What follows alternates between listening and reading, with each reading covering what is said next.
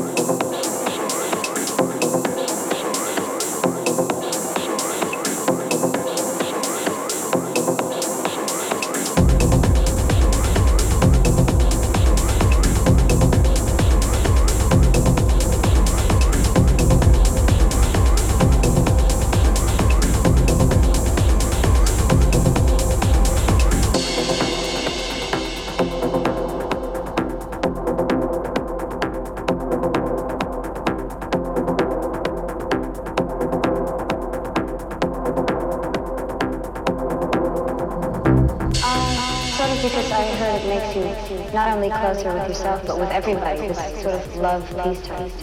And uh, I really wanted to find out if this because uh, I was curious about it.